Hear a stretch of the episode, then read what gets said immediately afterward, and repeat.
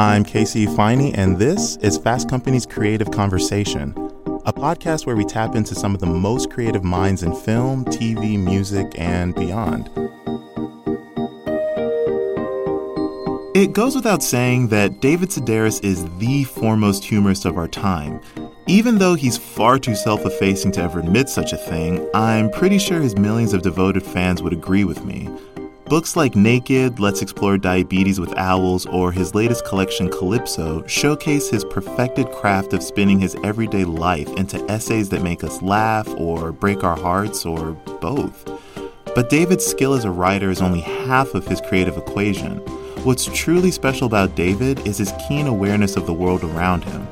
If there's one thing we can all learn from him, it's that creative inspiration can take many forms, even as a slice of pizza on a driveway in Wisconsin, which we'll get to in a moment. David, thank you so much for joining me. Oh, thanks, Casey, for having me. With your newest book, Calypso, it's, first of all, it's amazing. I mean, the stories that you chose are some of my favorites, because some of them I've read in The New Yorker before, and some of them I've had the pleasure of reading for the first time. And so with this particular collection of stories, what were you looking to capture? Like, what was the theme? What was the mood that you wanted to convey with this amalgamation of stories? Well, I turned the book in late in February. And then the day that I turned it in, I started writing new things, right? So I guess you could say I have three essays for a new book.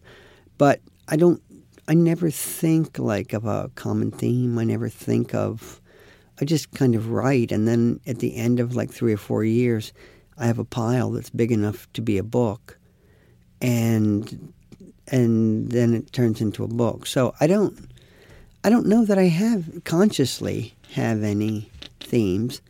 I mean, somebody pointed out yesterday that turtles appear quite often in the book, and I hadn't even realized that. I mean, I know people who do sit down and think consciously about themes for a book, or if I were to write a whole book about travel, say, I just feel like it would be forced in a way, because I would think, like I'm going to Cambodia in a few months, right? So, and maybe I'll write about Cambodia, and maybe I won't, but I don't want to be boxed in and have to lean on the travel aspect of going to Cambodia, or to think like, damn it, I have to get something out of Cambodia. Because I feel like, especially when you're writing humor, if you're, like, with people who have, like, humor columns in the newspaper, right? It's like, what's up with coasters? And it's like, well, nothing is up with coasters. You just have a deadline. That's what's up with coasters. And, I mean, is that why you prefer the essay format as opposed to kind of writing just one cohesive story? Because I mean, what I particularly love is that it's just little snippets into your life, as opposed to just one giant story of one thing. So do you find that, is there freedom in that for you, just to have these little snippets of your life, that sometimes you're talking about your beach house, sometimes you're talking about your life in England with Hugh, and so there's just kind of different snapshots. Is there a freedom in that for you, as opposed to just writing a big chunk of one story? Well, I go on lecture tours quite often, right? Every fall and every spring. So I just finished one the day before yesterday. So I went to 42 cities in 44 days, something like that, right? So the thing about my problem with writing a whole book is I wouldn't read something to an audience that takes an hour to read. Right. Because if you're in the audience and you're not into it, you're just stuck there for an hour. So I would rather read 4 things over the course of an hour. And then you kind of know, well, gee, the first 3 things were 15 minutes, so I bet this next one's going to be 15 minutes as well. So then it just mixes it up a bit. So part of it is because of that. Like I'm always thinking of the next lecture tour, because let's say I was in Boulder like a week ago, right? Well, a lot of people they're going to drive from Denver to Boulder. So I always make a list of what I read in what city, so I don't want to repeat myself. But then I can't read the stuff I read in Denver, because maybe some people are going to drive from Denver to Boulder. And my fear is that people are going to think, like, hasn't he done anything since the last time I saw him? So I'm constantly trying to write new things. But I think, too, because when you write about your life, then the good thing is you don't have to reintroduce yourself with every essay. You don't have to reintroduce your sister Lisa. People know who your sister Lisa is, so you can just get into the story, settle in, and by the second paragraph you're just into it. Then that's when having written about your life for so many years comes in handy. Of course. You mentioned your lecture tours, which, as I understand, is a pretty important part of your creative process, in the sense that you have the opportunity to read a story and test the audience reaction, maybe even your own reaction, to see like what's landing, what's not, and you rewrite accordingly. And so what to you is the most challenging part of shaping a story into what you want it to be? Like when you go into the rewriting process for an essay, what is the most challenging part of that for you? Well, I make notes when I read out loud, right? So, of course, I put a big check mark next to everything that gets a big laugh. Right. Sometimes something doesn't get a laugh, and I think, okay, I know that's funny. So are they confused, or am I not being clear? It's not you, somehow? It's them. You're like, I know this is funny. Well, that does happen sometimes. People step forward and saying, I think people aren't laughing because of this and this, and so sometimes I'm just puzzled by something. Right. Sometimes you feel the audience getting snagged on something, and I feel like audiences snag on race. When you mention anything like with another culture, right? Like I mentioned a dress that a Mexican baby would wear, right? Mm-hmm. And the audience is like, they're just staying there. I've moved on, but they're still there thinking, is that racist? Can you say that? Can you say a dress on a Mexican baby? So I make note of that. And I think it'd be different in a book, right? Because sometimes a listener snags on something that a reader won't necessarily snag on. Sometimes I feel really embarrassed. I think, like, wow, I can't believe I tried to pass it off as an ending. And the way I tried to pass it off as an ending. You know, just that, you hear that on NPR all the time. Right. Like they just kind of slow down so you think, ooh, that must be the ending. Or it's embarrassing when the audience doesn't applaud at the end because they don't know it's over with, and you have to tamp your papers together. Right. That's, I mean, as an audience member, I mean, I have not done public speaking engagements like you, but that is something that I'm always hesitant. I'm like, do I clap now or not? Right. It's like, you know, sometimes when you go to a jazz performance and like people clap after solos, and it's like some people do, some people don't. But yes, as an audience member, it is kind of nerve-wracking to know when to clap or not. Are you done? Is this the end? But I'd like for people to know it's the end. Right. And to say, wow, that felt like an ending. And I'd actually like for them to go, to make that little noise at the end of an essay. And then sometimes I think, wow, that was really boring. That whole passage, really boring. Or if I've read something 30 times, then I think, that's not worth saying. That wasn't worth the breath that it took to read those 4 sentences, so I'm going to cut them out. Right. And, you know, kind of going back to what you kind of touched on about people snagging on something like race, as a humorist, I mean, how do you kind of navigate writing honestly in a way in such a PC-focused world? Because I think the bit about the Mexican baby in the dress or whatever, that's something that's not the only incident, I think. Like there was that about you talking about you don't like Chinese food. Mm-hmm. And, you know, it's people just kind of attach their own issues or whatever they have to certain things that you write when it's not even about that at all. I mean, it's not racist, it's not anything, but people were just so sensitive sometimes when it comes to certain topics that are, you know, quote unquote hot buttons. So when do you know when to stick to your guns? When do you know when to kind of give a little bit and be like, okay, that might not be in the best taste? Like, how do you figure that out? Well, I don't want to be closed, you know, like I don't want to be just close myself off and say, I'm not going to listen to what you have to say, right? Like I had something in The New Yorker about going to the Anne Frank house, and I had been looking for apartments at the same time. And when you look, or you're looking at real estate, then you think, oh, I'd move the kitchen here, and I think I'd divide that into 2 bedrooms. And then I went to the Anne Frank house, and I just treated it like real estate. And I was thinking, I'll take it, you know, because it's a lot of people, you know, it has a gloomy reputation, but it's right. A triplex apartment in the middle of Amsterdam, and it's sunny and, you know, I mean, if you have the windows blacked out with curtains, you know, it's going to be a kind of a grim place. But right. I mean, right now, I'd give anything for that apartment. And so I wrote about it in The New Yorker, and I recorded it for the BBC, and I record in front of a live audience. And this young couple came up, and they'd say, we were deeply offended by that story. Who do we talk to? And I said, well, you can talk to anybody here, but I got to tell you, nobody really cares. I said, if that story was anti-Semitic, believe me, it would not have been in The New Yorker. Right. You know, it would not have been published there. And maybe, were they heard that I was being disrespectful when I read the Primo Levi quote at the end? But I don't know how they heard that. But anyway. I don't even think it's necessarily an issue of someone not getting your humor, because some of these things are just, you are observing things. It's your job as a writer to observe and to write about it. And in all of the books and essays that I've read from you, I've never found anything offensive. And I just think it's interesting how people can just pull one thing out and just be like, I am so hurt by this, when it's like, are you really? Well, that's what I guess.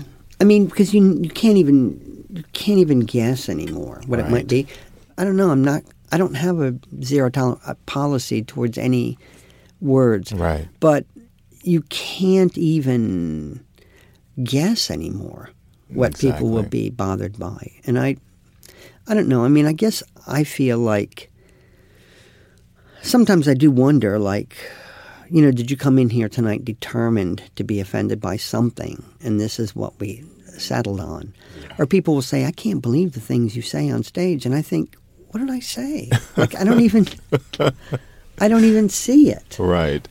And so, you know, I think what so many people love about your stories, and myself included, is your ability to take an ordinary day or event in your life and find something profound or comical or touching about it. And for someone who avidly records his life, how do you decide what's just minutia versus minutia worth telling? What is that kind of filter for you to figure out, okay, I have all of these events that seem so mundane, but this one in particular is something that I think connects with me, and it may connect with other people? Well, I think sometimes your life just feels like a story. Mm-hmm. A number of years ago, I bought a taxidermied owl mm-hmm. in London from my boyfriend, Hugh. And so I went to this taxidermy store, and events unfolded, and it was a story. As it would happen in a taxidermy store. I mean, it's... Well, this guy started pulling things out, and he's like, human things, human parts to show me. And I don't know that he would have done it to somebody, but it's like he looked into my soul and said, I know what you want. and it had a beginning, a middle, and end. And if I'd pulled my notebook out, mm-hmm. it would have ended, right? If I had asked questions like, where did you get this? It would have ended.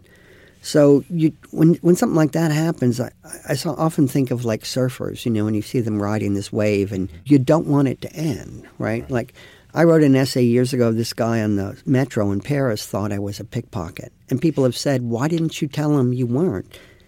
And I said, I didn't want the story to end.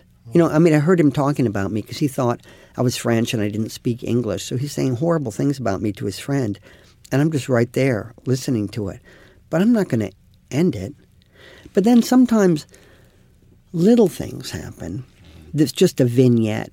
That's not a story, and it would be wrong to try to make it one. It's be padding, you know, to make it a story. But sometimes you can stitch this vignette to this one, to this one. I was just asked to write about walking in various cities in the world. A lot of assignments I turned down, but that seems pretty easy to me because I can stitch. Like, I remember I was taking a walk in Wausau, Wisconsin, years ago, and in a suburban neighborhood, and I saw a slice of pizza lying face down in somebody's driveway, and it was just so moving to me for some reason. And this would be an opportunity to mention that slice of pizza that for years I've been haunted by and I've been thinking about. Because you think, what is the story? What does it begin? What was the beginning and what was the end of that slice of pizza just sitting in somebody's driveway? That's wonderfully random, like, right?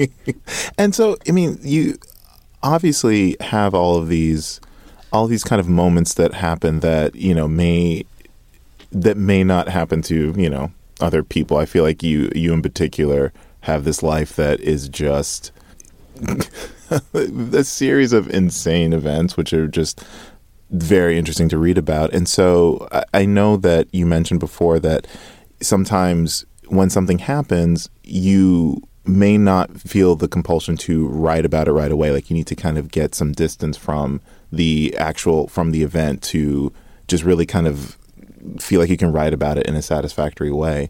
So is there an example of a story where something happened and you're like, you know what, I'm going to put this on ice. I know I want to write about it sometime. It's just not the right time. Well, there was an essay in the book called Why Aren't You Laughing? And it was about my mother's drinking. And I tried to write about that when I was younger, and I just didn't have the level of understanding that I needed. I needed to be the age my mother was when she died in order to write that essay. And again, I had tried, but it just didn't feel like I was just missing something. And I needed to get exactly this distance away from it. And sometimes you feel like that, like you're walking and then you're out of the city limits and you're in an unincorporated area and you know it. That's how's that? Yeah. And then there was a story that I was working on for this tour that I just ended about going to a firing range with my older sister. And I started it in 2012, turned back to it in 2015. And then Parkland, Florida wrote the ending for me. You know? Yeah. And so sometimes, because it was a conversation I had with my sister, Lisa, after those shootings in Parkland, Florida. So sometimes a current event can help write the ending of a story. But sometimes you can just turn around like buying the owl. 10 minutes later, I'm writing about it. But it wasn't an emotional experience in any way. It wasn't, I didn't need to make sense of it. I see. Right? In a way. I just needed to, because it was funny and it was bizarre. Right. And so all I needed to do was get it down on paper. I feel like with a lot of writers, sitting down and actually doing the work is an act of discipline. But you've said before that with you, it's more of a compulsion. And there's certainly a few other compulsive behaviors that you talk about in Calypso, whether it's, your Fitbit, you're kind of becoming a slave to your Fitbit, or kind of going on these manic shopping sprees in Tokyo. And so what would you say is at the root of that compulsion, particularly when it comes to writing? Like, what about keeping a diary and keeping all these notes is so necessary for you? Like, what's at the root of that? Well, I started keeping a diary when I was 20, and I started one day. And if you had told me the day before, if you'd said, you're going to start keeping a diary tomorrow, I would say, no, I'm not. And I have done it every day since then. And it's just, again, I don't know whether one another word for it is a compulsion. 9 times out of 10, what I'm putting down isn't terribly interesting. But that doesn't bother me. It doesn't need to be interesting. It does if you publish it. But, I mean, if you're just writing in your diary every day, I don't like to write, and then this happened, and then this happened, and then this happened, because that bores even me. But I was always, very compulsive, even as a child. But it was, more destructive. And so I guess as I've gotten older, I've thought, okay, how can I channel it? And if I'm going to be obsessive, why don't I obsess about writing, and why don't I obsess about walking, and why don't I obsess about picking up trash? And my obsessions pretty much control all my adult behavior. Right. And my life and my, it means you can't have, if you need to walk 18 miles a day, you're not going to have many friends, unless they want to come with you. But then you have audiobooks to listen to, and so, you know what? I have friends who walk with me who listen to their own audiobooks. Right. And we're together, but we're alone in our little worlds. And so, knowing that you are, in some respects, mining your day-to-day life for material, has that impacted how you live or view your life? do you find yourself thinking like, oh, well, maybe I should get out and do something just to find something to write about? Well, I try to say yes, mm-hmm. you know. I mean, if you that's half of it right there is just saying yes. Like a woman says, can I cut that tumor out of you? I was just about to mention that. You say, yes, you can cut that tumor out of you. Can I get a super discounted surgery for someone to cut a tumor out so I can feed it to a turtle? But I think also, it's the level of control you have over your life, right? So I never learned to drive a car. So I'm on the bus or I'm on the tube or someone's driving me. And if you're on the bus or on the tube, you're going to see things, right? I know there are people who have it in their contract or that the driver's not allowed to talk to them, like when they go on a book tour, a lecture tour. And I was horrified once. I was going somewhere, and I asked the driver a few questions. He said, I'm sorry. He said, I have it in my notes that I'm not allowed to talk to you. And I said, what? And I called my agent later, and he said, well, you know, you've been really tired lately, and you had been told, you know, you told me that somebody told you this long, boring story a couple of days ago. I said, no, you can't legislate that. Like, I've heard such amazing stories from drivers. I don't want to, and, you know, so sometimes somebody could just be really boring or, but even that you can write about if you want to. I don't want to cut myself off like that. Right. So, and again, because I don't have that much control of my life, that always gives me something. I feel like at this point in your career, you are easily the preeminent humorist of our time. And I hope that you know that, and I hope that you accept that.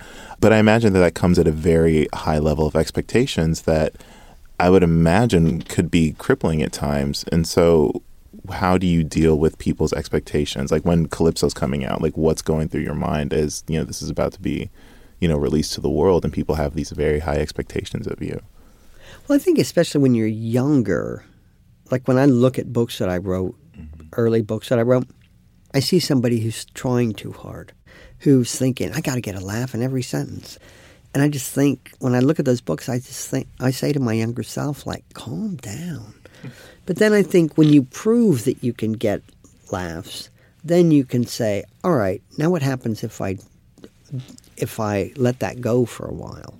And I don't know how an audience feels. Like, I don't know if an audience thinks, like, wait a minute, that was supposed to be funny. Why am I so sad now? But that's one of the reasons that I end every evening by reading things from my diary. Mm. And the stuff that I read from my diary, it all ends with a laugh. It can kind of cover up if they weren't laughing earlier. All they have a memory of is laughing. Mm. But I don't, you know, sometimes I'm backstage and I'm being introduced and somebody will say, get ready to laugh. And I'm like, you're killing me. You're killing me. I mean, I try not to let that stop me. You know, if I think, okay, people came here tonight or people are buying the book and are they going to say, I only laughed out loud 3 times, so it wasn't worth it. Right. I paid $26 to laugh 3 times, I suppose. But and, you know, I feel like, when you read other people's work, other authors' work, from the vantage point of being such an accomplished author yourself, like what is it that you're looking for? Gosh, I guess I'm looking to be stopped by writing. Mm-hmm. I love it when I'm reading somebody. And then when I was going through my old diaries for the diary book that came out, there were pages and pages and pages of other people's books that I would just transcribe in my diary, mm-hmm. because I wanted my fingers to know what excellence felt like. Right. And it was just, there are things I have in my head memorized, pages, whole pages and endings from different short stories that I've read over the years that I can call forth when I'm walking. And then the hairs on my arms can get chills. And I think, and it just comforts me in a way. You know, like I can't necessarily write like those people. Right. And I think when you're younger, you think, you know, you begin by imitating other people. Mm-hmm. The very first short story I wrote, I went to the School of the Art Institute of Chicago, mm-hmm. and they gave me money to have it turned into a little booklet, right? And I ran into my teacher years later, and he said it was such a funny parody of a Raymond Carver story. a spot-on parody, and it's like, oh, there's a no. to be a parody. Oh, that's like a shot at the ego, but also a compliment at the same time. It's like, did you just go with it? Like, yeah, you got it. Thank you so much for understanding my humor. Actually, I did. Yeah, of course. But I think as you get older, you think, okay, that's amazing what that person can do, and it's amazing what that person can do, and I'm going to be here to appreciate that person for the rest of my life. And in the meantime, this is who I am, and this is what I do. Not that you can't try to stretch and grow, mm-hmm. but you kind of accept your place, right. I suppose. There was an interview a while ago where you mentioned that you haven't read a review of your book since, I think, like 2000. And so is that something that you still kind of avoid? Like when people are reviewing your book or talking about your book, do you still avoid it? And why? You know that New York Times has that buy the book column, mm-hmm. right? Whenever anybody mentions me, I write them. Mm. I write them a thank you letter. And I say, that was so kind of you right. to mention me. But I guess I just get puzzled by them. Like, and I get more puzzled when people say good things or they say he does this and this. And then I think, oh, is that what I should do? Should I do more of that? Because I just want to please everybody. I just want right. to please people. If someone walks out of a show, I say, "Oh, it's a doctor on call," you know, right. and then five people walk out, and I think, "Oh, it was a school bus accident," you know, like school bus at 10 o'clock at night, right. taking all those children home from the game. I know people who engage in social media who almost seem energized by the people who don't like them and will argue with those people.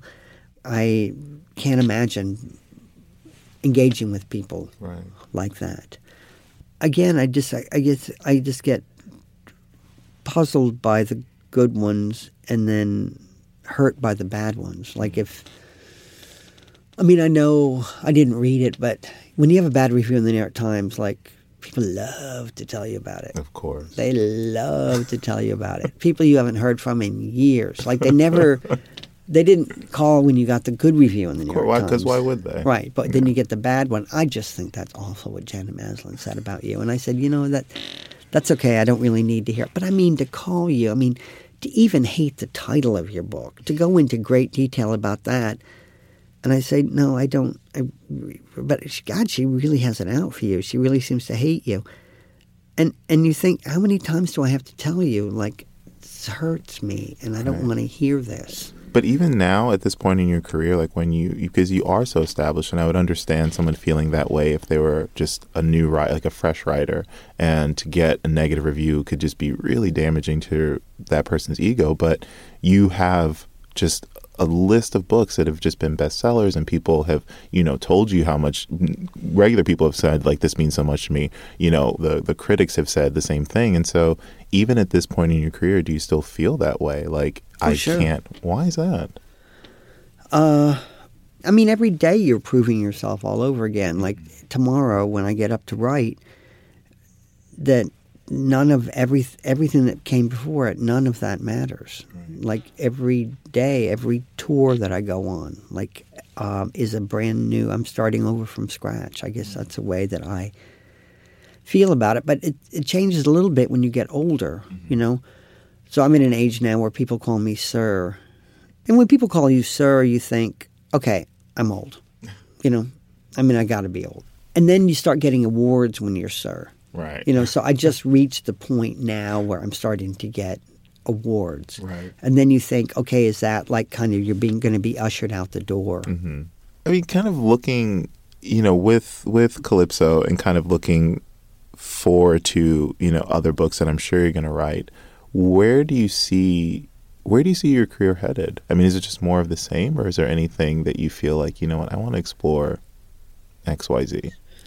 I got to say, like, what I wanted from the very beginning, and I was very fortunate. Now, I've just been a lucky person, right? So Ira Glass heard me, and he put me on the radio. And then I'd been doing stuff you know, little, I'd been doing readings and I'd been writing every day, but when he put me on the radio, opportunity knocked, mm-hmm. right? And it was opportunity that never occurred to me. Like, do you want to write for this TV show? Do you want to, will you be the voiceover in this commercial? Will you do, and to be somebody who had no money and all of a sudden is getting all these offers. Fortunately, I was old enough, I think I was like 35 or something, that I was like, no, that's actually not what I want. And that's actually not, I want to write books and I want to write for The New Yorker. And then that's all I ever wanted. And so I have exactly what I wanted.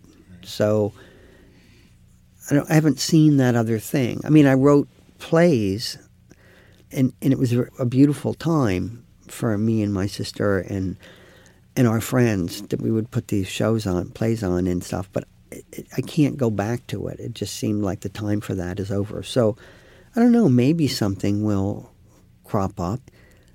To my mind, like, I've grown as a writer, so I guess that's what I hope for, is that I would keep doing it. Like Tobias Wolff, someone I love, right? And in very subtle ways, like you'll read a Tobias Wolff story and you'll think, wow, there are no quotation marks. Like people are speaking, but there are no quotation marks. Just little things that he does that he becomes kind of abstract in a way, but he's not abstract that he's writing for graduate students. Mm. And he's not abstract that he's not telling a human story about people that you care about. For him, he's made this leap to a different territory. And he's always been somebody who I so deeply admire, and somebody who is a model of behavior, is a model of writerly behavior and just gentlemanly behavior, and you can't do better.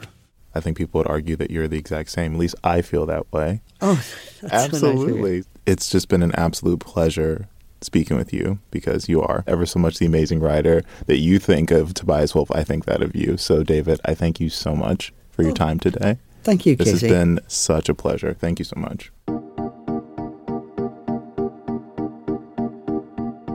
This has been Fast Company's Creative Conversation. Join me in 2 weeks for the next episode, where I dig into the creative partnership of Carly Mensch and Liz Flahive, the co-creators of Netflix's hit show Glow. In the meantime, make sure to check out the next episode of Fast Company's other podcast, Secrets of the Most Productive People, which drops this coming week. If you're liking what you're hearing so far, make sure to subscribe and tell your friends. Have a good one.